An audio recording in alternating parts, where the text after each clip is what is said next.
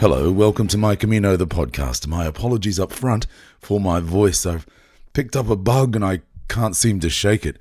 I'll try to keep the top and tail short so you don't have to listen to the pony, as we like to say. I'm a little hoarse. I'm Dan Mullins. This is a weekly podcast about El Camino de Santiago. The Camino is renowned the world over for its energy, the opportunity it provides for a most unique experience. Once you've caught the Camino bug, it's hard to escape it. You notice the Camino everywhere you look, in all you do, day in, day out. Well, the international symbol of pilgrimage is a shell. When you're walking in Spain, you follow yellow arrows to find your way on the way. And once you're home, you see shells and yellow arrows everywhere you look. It always puts a smile on my face to see them. And I love to meet other pilgrims. I don't just present this podcast, I'm also a musician who performs regularly. And pilgrims are always coming up to me at gigs to say hello. It's just wonderful. Many have saved their pennies, they've done their planning, done their research, and they're preparing to head off on one of the world's great adventures. The Camino regularly features in lists of the world's great walks, and why not? It's just magic and it provides an opportunity for clarity. You may have overcome an illness, you someone close to you may have died, or you might be approaching a major milestone in your life. Well, the Camino is a great place to seek clarity in all manner of life's challenges. Take on the challenge head first. Helen Keller, the famous American author and disability rights advocate, said, Character cannot be developed in ease and quiet. Only through experience of trial and suffering can the soul be strengthened, ambition inspired, and success achieved. Well, my guest this week knows all about facing challenges and charging on. Valerie Grainger is on the line from Cornwall in the UK. Welcome, Pilgrim. Hello, Dan. I've been dying to talk to you. Yours is an amazing story. But there's another story that we're going to start with. Then you and I first touched base years ago, actually. And you wanted to tell me about Alison Mason, also known as the Smart Tart. Now, everyone's going to be thinking, what a ghastly name to have given someone. But she called herself the Smart Tart, didn't she? Because she worked in a tea shop in New Zealand, where she, she was from, and made amazing cakes. That's right. She wanted to start That's a shop right. one day called Smart Tarts. Take us back yep. to the start, 2006, and working with Alison. Well, um, it's really interesting because we um, have uh, volunteers come to our small farm. Uh, I can't remember how on earth we got Alison. I don't think she came via WWOOF or Workaway or HelpX. I think somebody said you really need to have Alison come to and give you a hand. So Alison arrived at our farm and we hit it off just like that. And um, she was just a, a, human whirlwind. I can't describe anybody other than a human whirlwind. Mm-hmm. So if it was a, a plum or um, a blackberry, she had made jam out of it and it was in a jam jar before we'd even seen it ourselves. and we'd come in and she'd go, I've made seven pots of jam or 10 pots of chutney. And we'd go, wow. Or she'd been out and she'd done something else. And she came very much to help us with our business because I had a business making sheep's wool insulation. And she was amazing at that too. She came and reorganized just about everything. And um, and she kept on telling us about this walk that she'd done, which had me absolutely fascinated. Um, so that was the sort of main theme of everything we did was Alison like a human whirlwind and this walk and the fact that she made amazing pies and cakes, including lemonade mora- uh, lemonade scones, which were made just with flour, cream, and lemonade. And to a West Country girl from England, scones to go with jam and clotted cream. Well, you couldn't get better than that. so she told you often about the Camino de Santiago, and indeed um, came back to work with you another season, and then went off to walk the Camino Frances yeah. from St Jean Pied de Port to Finisterre. And yeah. as a result, you went with a couple of weeks' notice to Spain in 2018 and actually walked from Sarria to Santiago to see if you could. But you have badly damaged knees, and we'll get to that. We'll get to that. But then, yeah, but that's then, exactly it. Yeah, but then COVID intervened, And Alison was unable to get back to the Camino because New Zealand was locked up. Tell us what happened then. Well, she came to us in 2018 and she in between Caminos and she said, um, we said, how many Caminos have you done now? She said, oh, I've done every route. And we were, wow. And she'd just come back from um, the, the Camino Frances and she was going back to, I think it was Camino del Norte. And then in 2019, she broke down on the Camino Frances, um, I think um, near Astorga. And she had a, she ruptured her anterior cruciate ligament Oh. actually coming down a hill. And she um, came to stay with us and she was quite upset. And she said, Well, I'm going to go back next year. But of course, because of COVID, next year never came. So we last we heard from um, Alison is she was cycling, uh, going on cycling tours of um, New Zealand, and she'd been to Nepal, and we thought, oh my goodness me! Um, but of course, then they got locked down in New Zealand, and they couldn't get out, Mm. and that's when everything sort of went a bit quiet, and we wondered um, what had happened to Alison, and we only found out at the end of um, 2000 and gosh, we're in 2023 now, aren't we?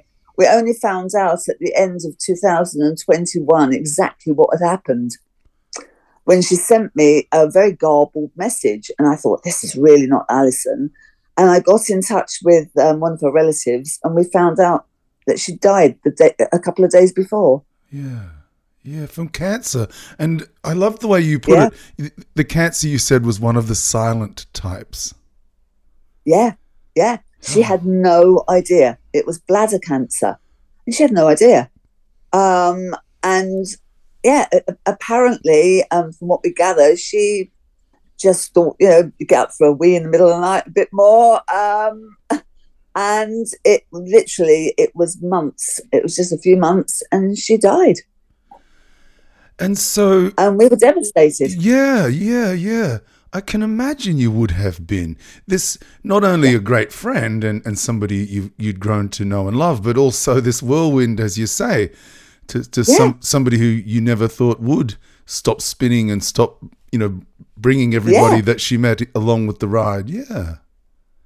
Absolutely. And the, one of the first, you know, we, we, we couldn't believe it because she'd moved to a new house and we were getting pictures via, via Instagram of all the things she was doing in her garden where she'd completely re, redesigned the garden. She was, I can't wait until, you know, the, the spring when the, you know, when the flowers are all back up.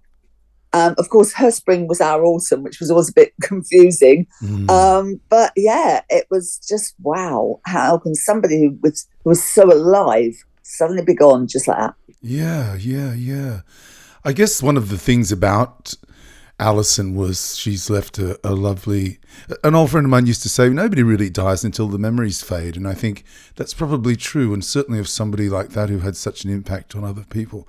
But there was a line in that first email that you sent me that struck me really uh, very deeply, actually because you were quite interested in doing the Camino. You know, Alison had rubbed off on you, and you, you and your daughter uh, had been working with her. And then you said, "But Dan, life intervened, and my daughter Yeah. and I were diagnosed with aggressive breast cancer. Both you and That's your right. daughter." Yeah. Uh, we had just won a, a fantastic environmental business award. My daughter, aged 25 at the time, rang up and said, Mum, I've been diagnosed with breast cancer. And we were, What? And she said, I know. Um, and we were devastated, absolutely devastated. Um, what, what she thought was a tiny little pimple almost turned out to be aggressive breast cancer. So um, I thought, gosh, I thought my mum, who had been estranged from our family, we thought we thought she we thought she died of something that we think might have been breast cancer. Um, and I knew my grandmother had, and we thought, wow. So my GP said, "Tell you what, you're a bit too young for tests at the moment, but I'll send you for genetic testing, you know, to do and some scans." And it turned out that I had it as well, and it was so deep down I wouldn't have known for a, a couple of years, by which time it might have killed me. And that was amazing. So the sort of thing that doesn't happen. Well, no, it doesn't happen. I mean, what an extraordinary story. So, did you both Yeah. have to go undergo treatment? Yeah, um, we both had uh, lumpectomies. We both had um, severe chemotherapy. We both had radiotherapy. And we both had Herceptin for 18 months by IV after that because it was a very aggressive little beast um, that was what's called HER2 positive.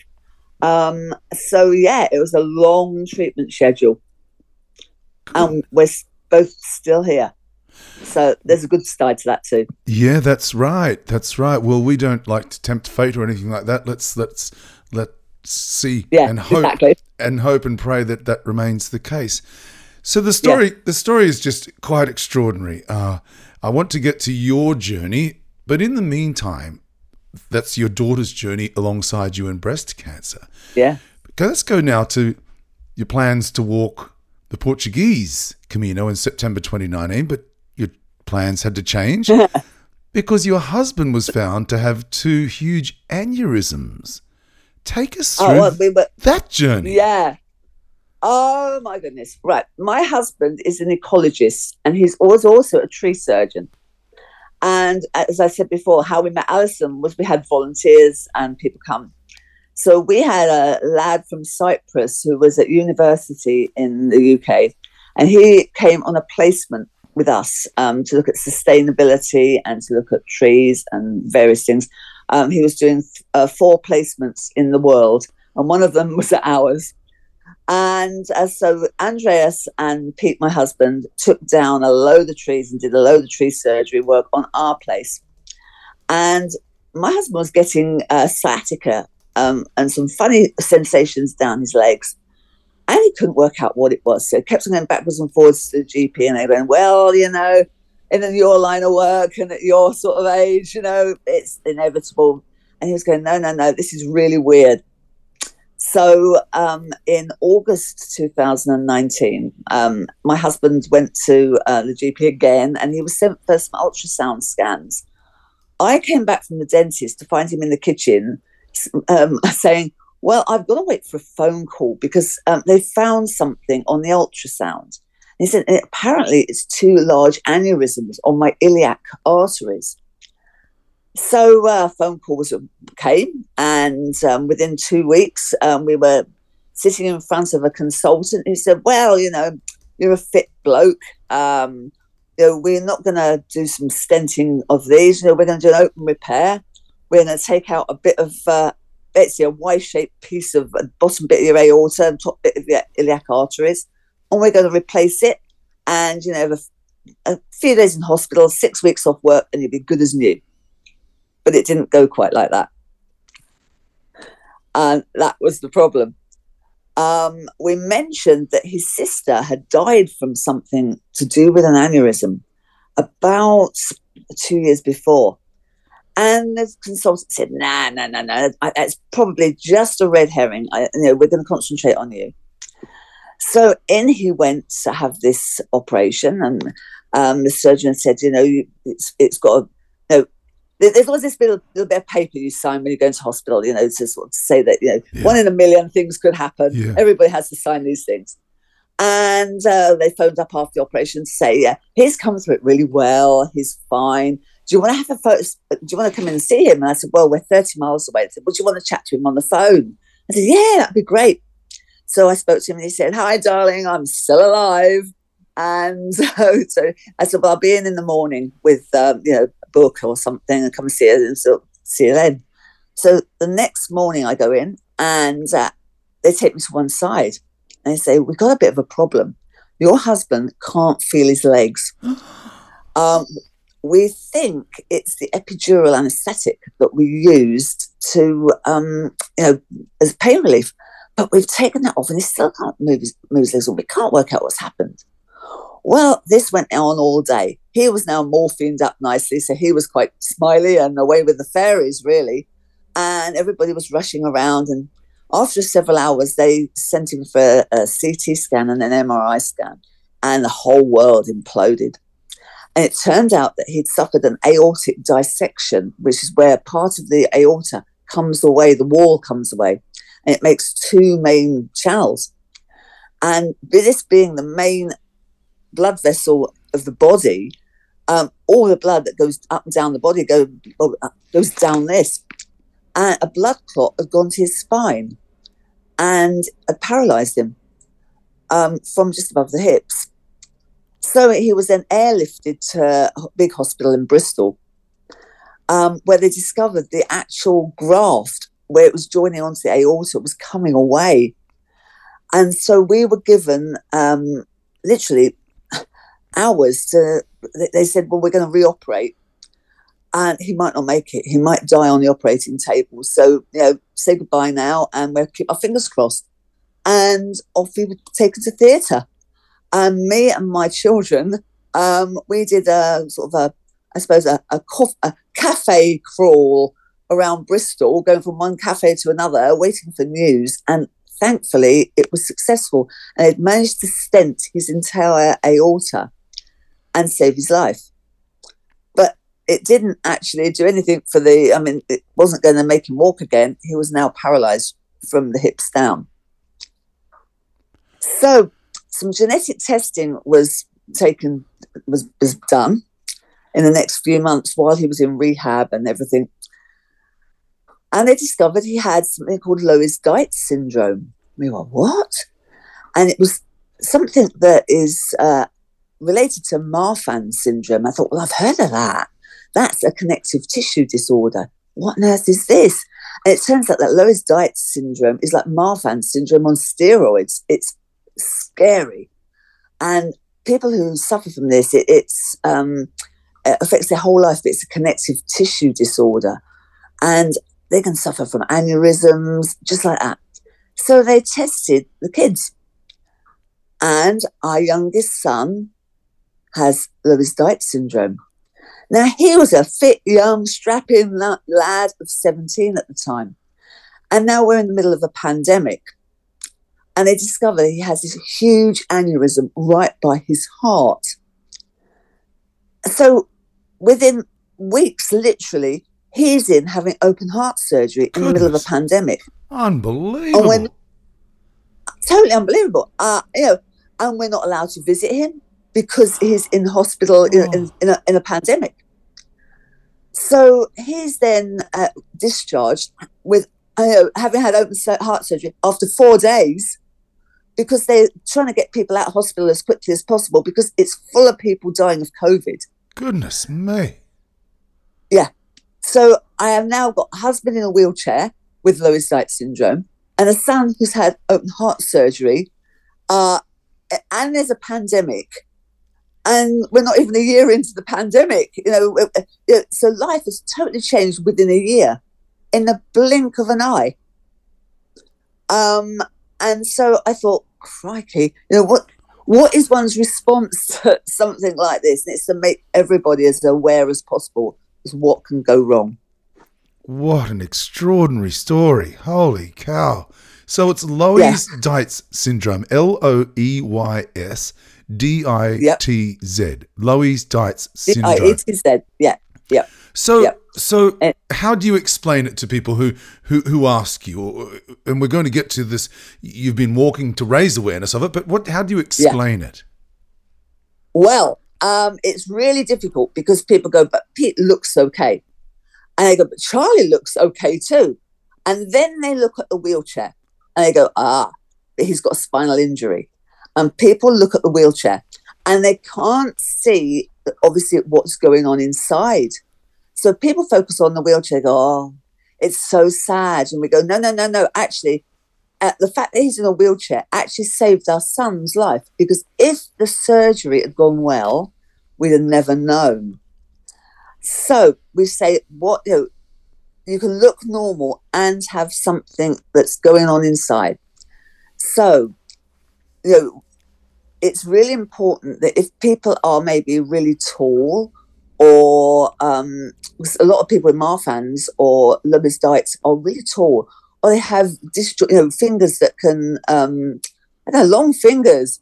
Uh, things like we try and explain to people what the symptoms are. And um, and just make people aware, or say if you've had a load of people in your family who died of something to do with their heart, or uh, do you know whether it was a heart attack or not? Especially if they were maybe forty or thirty, or if they were a teenager and had a sudden death. Do you know why? And this is one of the really interesting facts because undiagnosed, Loeys Dietz syndrome has an average life expectancy of 37. Wow. Yeah. Now, if it's diagnosed, especially as in young children with a family history, they can be put on drugs that actually can help and they can be monitored. Um, they can be monitored for aneurysms occurring in various parts of the body, usually aorta, but often the iliac arteries, femoral arteries, and sometimes in the neck. In it could it could be anywhere, um, and they can and they can they can be monitored, and then uh, uh, they can be kept an eye on, um, and then surgery can be performed to maybe replace parts of their aorta. Um, it's like Charlie's um, aneurysm was right by his heart. He had an aortic root replacement and they keep an, a really strict eye on him. He gets he has echocardiograms and CT scans on a regular basis, and then if anything changes, they will be able to intervene before something disastrous happens. Goodness me! So it's yeah, it's a rough ride. it's uh, yeah. I'll say it's a rough ride. So through and it's very unusual. Very unusual. Yes, yes, yes. So you've got now I mean, Alison's journey that you followed, and, and that was yeah. heartbreaking. Then the dual breast cancer diagnoses, and now this Loeys Dietz syndrome. So, yeah. In the meantime, you said at the very top of the podcast you had a, a business that you made wool insulation, and and the very first time you reached out to me, you were saying you know you were, you were so busy really that you had to get people like Alison in to help. So what's happened to the business now? Yeah. Well, when I had breast cancer, um, you're, I, I was at the top of my game. And when you're ill, you really, really have to concentrate on yourself and your recovery. So I sold my business, oh. and it's still going. It's a very successful. Um, felt it's sort of felting and sheep's wool business, and they make, now make sound clouds uh, for sound insulation in buildings. Oh, all over the UK. Um, and I sold the business to a friend called Nikki and her uh, brother-in-law Tim, and it's gone from strength to strength. And um, I watch it with pride. Um, so yeah, I mean, sometimes something has to give. Um, but because of it, we met Alison, um, and because of it, I ended ended up staggering along the Camino. Um, and Alison was quite inspirational in this because she really inspired us on on this one because she went and did the Camino before it became popular. So she started in I don't know 2006, 2007, around that sort of time, and she just was telling us about I think it was the big albergue at Roncesvalles Monastery when it wasn't all little cubicles. It was a huge place full of umpteen beds yeah. and things like that. So um, living living through all of this um, and the sort of intervening years between the two disasters, um, it was always there in the back of my mind. Um, this woman who had she, she'd taken a much too big rucksack. She'd fallen and broken her nose because her rucksack was too heavy. She'd been in dormitories with hundreds of people all going shush. Um, just the stories were absolutely amazing, and I had to find out all about it. So yeah, so I just yeah, just, so that's why I was supposed to be going in 2000. Well, I went in 2018 and was supposed to be going in 2019, and life intervened. Yes, and boy, what an intervention! Holy smokes! yeah. You know, one of the notes you sent through to me was that Alison had hoped that perhaps her ashes would be spread on the Camino. Did that end up happening? Oh well, it's going to happen uh, apparently this year. Um, I've uh, her uh, ex-husband, who they who reckons they reconciled right at the end of her life. Mm. He actually came over to England to see some of her family that lives in England um, last year, and he actually came and stayed with us. Um, we went out to dinner, and he's called Trevor Mason, and he's a really lovely guy. And um, he and her family are going to, are planning to take her ashes back Wow. onto the Camino. There you are. There you are. How lovely. What a lovely conclusion to that story on Alison's behalf.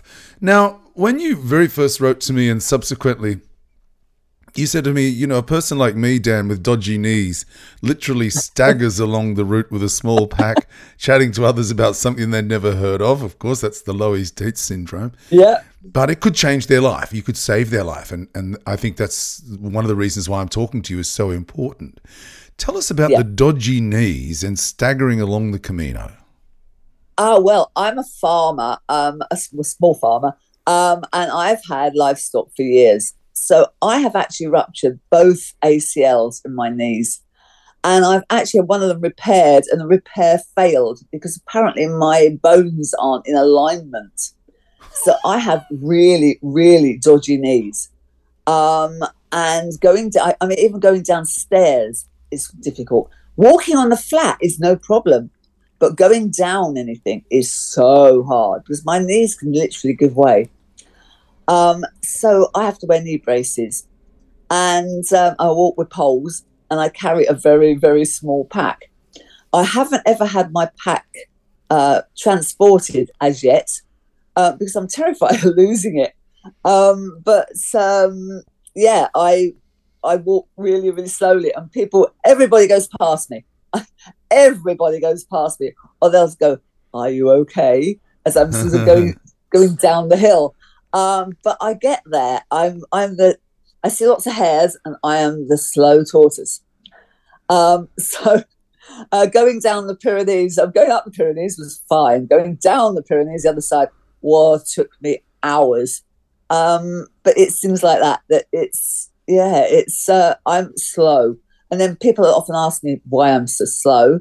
And then we'll get into conversation. And then I'll talk about why I'm there. And then I'll talk about not just the Loeys Dietz, but the aortic dissection and how people can, uh, they don't have to have Loeys Dietz syndrome or Marfan's to have an aortic dissection. There's lots of other reasons as well. So I chat to them. And, you know, luck would have it, or fortune, I don't know what.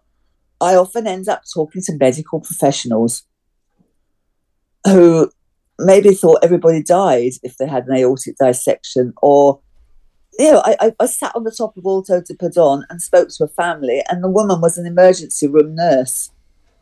And yeah it's just yeah I, I can't explain exactly but the right people pop along at the right time as I am staggering up and down hills So when you talk about uh, an aortic dissection, it, it's it's it's kind of like the split of the heart, isn't it?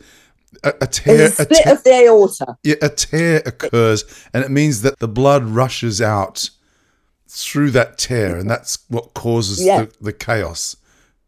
yes the the aorta tears and it makes it into two and so the blood rushes down two it's called the false lumen it, rushes down like two channels rather than one and uh, sometimes it bursts all together and, and, the person is literally is really in trouble um, more people die from aortic dissection apparently than die in road traffic accidents and yet it's one of the things that people don't know about So so they'll often think they're having a heart attack but they're not right, because that was my next question. It's not a heart attack, is it?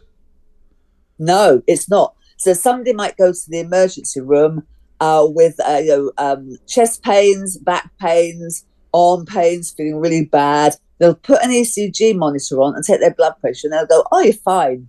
You're just suffering from indigestion." And and they won't. What we're trying to say is to people, think aorta. Just think aorta. In this situation, the person is in trouble you don't think they're having a heart attack. So the next thing is to think aorta. Are they having an aortic dissection? Get them in the CT scanner because that's the only way you'll find out. Gosh, that's really good advice. Wow. It's most common. I did some research in men in their 60s and 70s, but that's, I suppose, Yeah. more, that's when most people have, that's like the common Yeah. thing for Yeah. for heart attacks. So you you're most Yeah. probably thinking you're having a heart attack. So maybe if they Yeah. say, "Oh, look, it's just indi- indigestion," just suggest, "Hey, look, can we just check that's not aortic?" Yeah, exactly. And if it's Right. a, if, if it's somebody who's younger, say in their twenties or thirties, they'll often go, "Oh, you might have pulled something. You know, you've overexerted yourself on the football field or something." And it's a case of no. Um, this could be something more serious. Yeah, that's And great advice. So, you know, if you've got a young person that comes in, they've got, they're breathless, they've got uh, chest pains, they've got severe back pain, they don't know what's wrong with them, they're sweating and they're feeling really poorly. The last thing they often think of is a person is having a problem like an aortic dissection. And they'll always put an ECG monitor on them just to make sure it's they're okay. And they'll, they'll go, You're fine.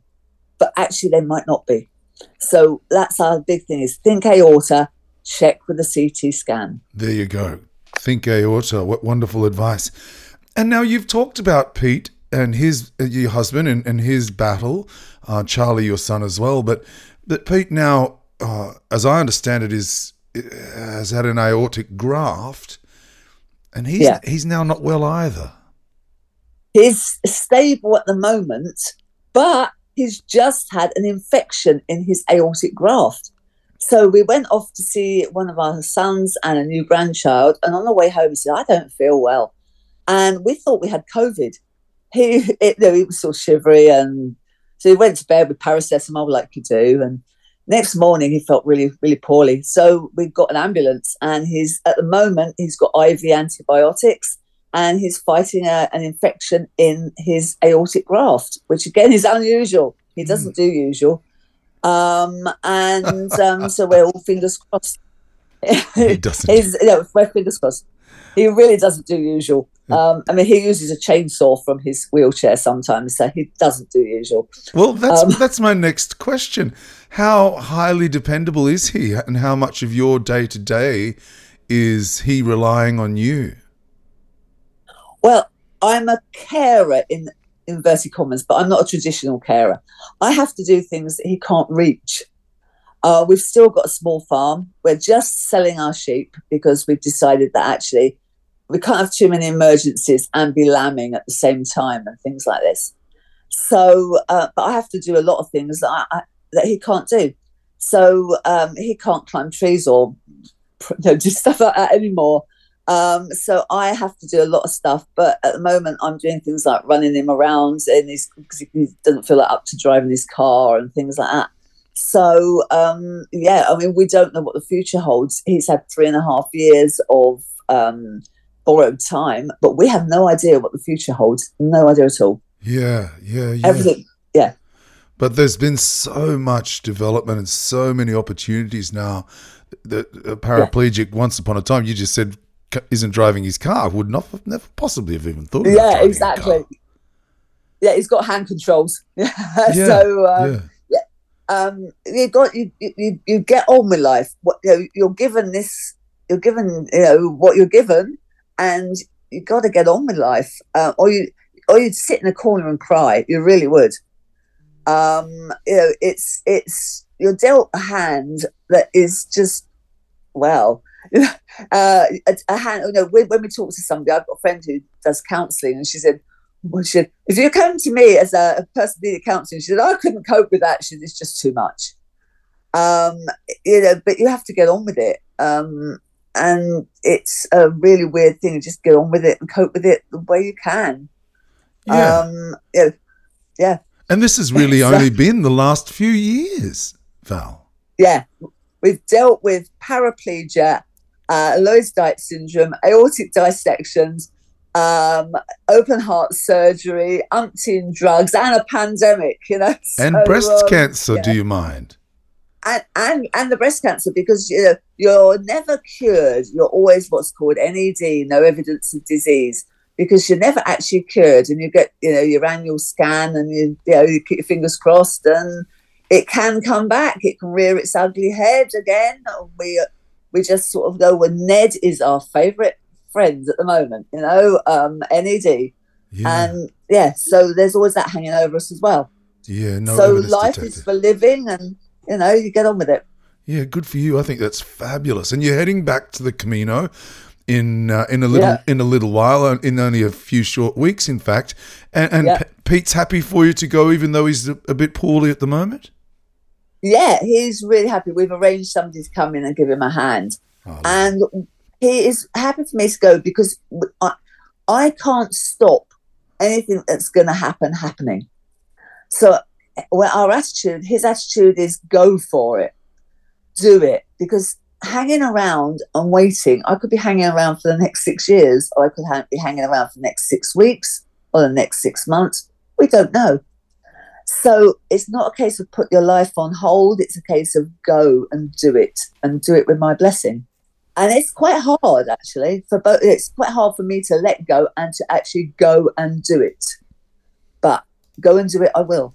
One of the things I loved about your message uh, was that the last time you walked, you actually raised funds. Yeah. and, and as much as a thousand pounds for research. Yeah. So how did you go about doing that? Well, I tend to, I, I, I call myself the two wonky knees. and I basically say, two wonky knees walk the Camino. And um, there's a lot of people who would love to come and walk the Camino or do anything to help. And they follow my journey. I, I blog on Facebook or whatever, and loads of people just follow what I'm doing. And so I set up Just Giving and um, people are just really generous. I say, you know, come on, guys, you know, can I have a can I have a few pennies? And a few pennies turns into a few pounds, and yeah, we've just. I, I've just I raised a thousand pounds last year for aortic dissection research. This year, I'm hoping to raise some money for the guys who support the patients and the Think Aorta campaign. Um, whether I raise any money or not is immaterial because talking to people is really important. But actually, to get research done and to save lives, we, they actually need money too. Um, so we have a go at that as well because they're such small charities. Nobody ever knows about them. It's not like sort of the British Heart Foundation or Cancer Research. These are tiny, tiny charities. Um, so um, and we have a as a family. My eldest son ran the London Landmarks half marathon at the weekend, just gone, and he raised nearly seven hundred pounds. So we're all having a go. That is fantastic. And now I've just found your page on justgiving.com. So it says Val's two wonky knees walk the Camino de Santiago, raising money for the Aortic Dissection Charitable Trust. There you are. Yeah, that was last year's one. Yeah, But that's I- last year's But one. it says I can click and give now. I think it's still active. Oh yeah, it's still active. People can always give now. Yep, so justgiving.com and it's two wonky knees. If you just put that into the search engine, it will come up and it's still it's still uh, it's still live. It's still going. So we can Yeah. we can raise some Yeah. money, I hope, through this this chat we're having right now, which would be really really lovely. So when you walk the Camino Frances in a couple of weeks time, where and when are you walking? What are you doing? In case somebody's listening I'm and they they're trying to keep an eye out for you. I will be starting. I'm, I'm doing it in bits. So last year I missed out some bits because I hurt my foot. So I I got caught in a in a, a heat wave. So this time I'm starting in Saint Jean again. Um, I'm starting. Um, I'm walking up to Borda. Um, I'm then walking from Borda over to Roncesvalles. Um, I'm then getting the local bus into Pamplona because the one bit I one of the one bits I can't walk is down through Zubiri. Nice. Um, I've been advised not to go down that bit last year and this year, so I can't go down there because I might end up having an accident.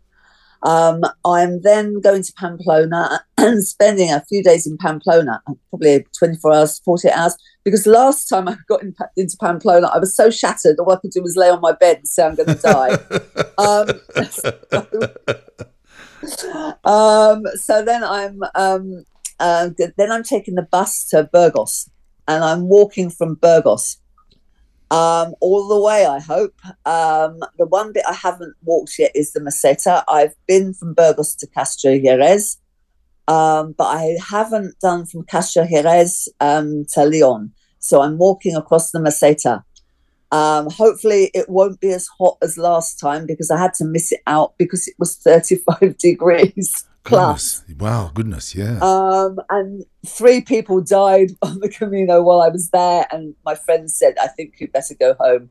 Um, so it was just too hot. It was it was really nasty. So um, this will be um, in from the middle of May to the middle of June, and um, yeah, I'm hoping to fill in the bits I haven't filled in, chat to people as I go along, and uh, anybody sees a woman sort of who walks really slowly and um, yeah, come and chat to me if you're if you're out on the Camino. Come and chat. do you walk with poles? I do. I couldn't walk anywhere without poles. I walk everywhere with poles. So, because um, you never know when you're going to come across some steps or a slope. Um, I nearly died um, coming. I got to uh, the other side of Zubiri. Uh, somebody gave me a lift to avoid the um, the long uh, nasty bit. And I came out of Zubiria just before Erdeniz. There is this huge staircase going down. Yeah. And I just thought, oh my God, um, there was just stairs, Yeah. no handrail. And it took me about three quarters of an hour to get down it. Um, so, yeah, if you see anybody with some steps um, going down very slowly or on her backside, it's me. That's so great. I wonder, Val, have you ever thought about writing a book? I have, and a lot of people have really asked me to write a book. Um, so uh, not just about the Camino, about the whole thing. And so at some point I will because I'm. It's I, I've got the sort of bare bones of it, but it's actually doing it, and um, yeah, I, I, it's being demanded by a lot of people. So I'll maybe one day. Yeah, I I just asked that question because I think it's a really inspirational story. That I've worked in radio for more than two decades, and there's an old saying that uh, people love to listen to someone with a smile in their voice, and they they can tell when the host or or the guest is not got a smile in their voice you have an amazing smile in your voice, and yet you've been through these very, very difficult five or six years. So I think that the book ought not be about, I don't want to say the darkness, but the troubles that you've had and the difficulty you've had, but more about the light that you've found and are able to shed on others. I think it's fabulous.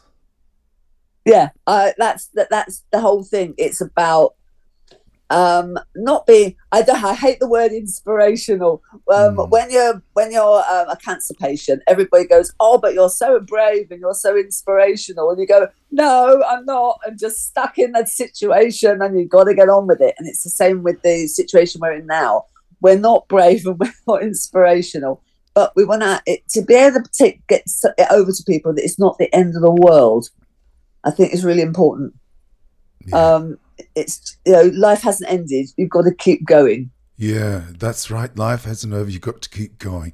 So tell us about the Camino Frances in a few weeks' time. What do you hope to achieve? i hope to get along it without having an accident that's my first uh, uh, thing i hope to not um, hurt my foot again um, i want to get um, all the way there um, and i want to enjoy it i want to actually not worry about what's going on at home and actually be able to immerse myself because there's nothing I can do about what's going on at home.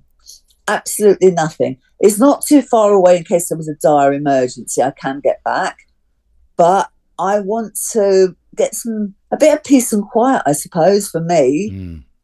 Um, and yeah, it, it's the peace and quiet and normality because when you're living in a situation where um, your husband is a wheelchair user, where things can go wrong, you know, you're checking up on your son who works his butt off as a student and a barman. Um, and you're sort of making sure he's still okay, and you're checking up that people are going to medical appointments and things. You actually sometimes just want a bit of normality. and that's what I get on the Camino. I get normality, um, um, and just people. It's I'm just looking forward to just meeting people, being on my own, and being normal. Does whatever is. is there someone who checks up on Val? Ah, now that's a very good question, Dan. Um, people, and that, it's really funny when you are in a situation like this. Um, you know, when I had cancer, people would check up on me. Now people check up on Pete, and I've even been described by some medical people as well, people like you know, wives and husbands are collateral damage. And you think, well, who on earth checks up on the collateral damage and makes sure you're okay? And actually, your family might, but of course, they're involved in it as well. Um, but yeah, I, I, have friends. I have a, a friends, a network of friends on social media who maybe keep an eye on me. But sometimes you wonder who is behind you and who is holding your back and sometimes there's nobody there. And I'll be frank, you know, totally honest about that. Sometimes it's a lonely path to be on. Well, I know yeah. that there are pilgrims all around the world who now know your story and will be hoping and praying that everything goes well for you when you walk this next Camino because not only are you walking for a bit of Val time, you're also carrying your love and memory of your friend Alison Mason, the smart tart. Yes. And and I am. and the wonderful gift that she gave you, which was the energy and and care and, and inspiration. Uh, and you've been yeah. through the most extraordinary time. I yeah. It, it, it, it's totally amazing. It's it's almost put makes me speechless. And for someone like me, that's saying something. So I really wish you all the very, very best, Val. I know that you and I had planned to talk about a year ago and we couldn't make our worlds align. I'm so pleased that we've had this opportunity to chat. And I wish you all the very, very best. And if there's anything at any stage that I can help you with, I will. And um, you're also one of my Patreon sponsors, which I thank you for. Thank you for your kindness. And I, I wish you just Pleasure. the most wonderful journey in the next couple of weeks. And I hope it is everything that you hope it will be for you, and you do it with the minimum of pain, but a maximum of love and, and enjoyment. So, in the meantime, buen camino. Oh, thanks, Dan. Buen camino to you too. My guest this week was Val Grainger, and you can find Val via justgiving.com. Two wonky knees walk the Camino de Santiago and Val is raising money for the Aortic Dissection Charitable Trust. And if that's not a good cause and a good story, then I'll give it away. That was just such an amazing story. What some people go through and what some people overcome and what some people are able to deal with in their lives. Just as I find astonishing sometimes. Val's two wonky knees walked the Camino to Santiago via justgiving.com. Remember, it was Helen Keller, the American author and disability rights advocate, who said, Character cannot be developed in ease and quiet. Only through experience of trial and suffering can the soul be strengthened, ambition inspired, and success achieved. Thanks for your company this week and every week. Until next week, I'm Dan Mullins. Buen Camino.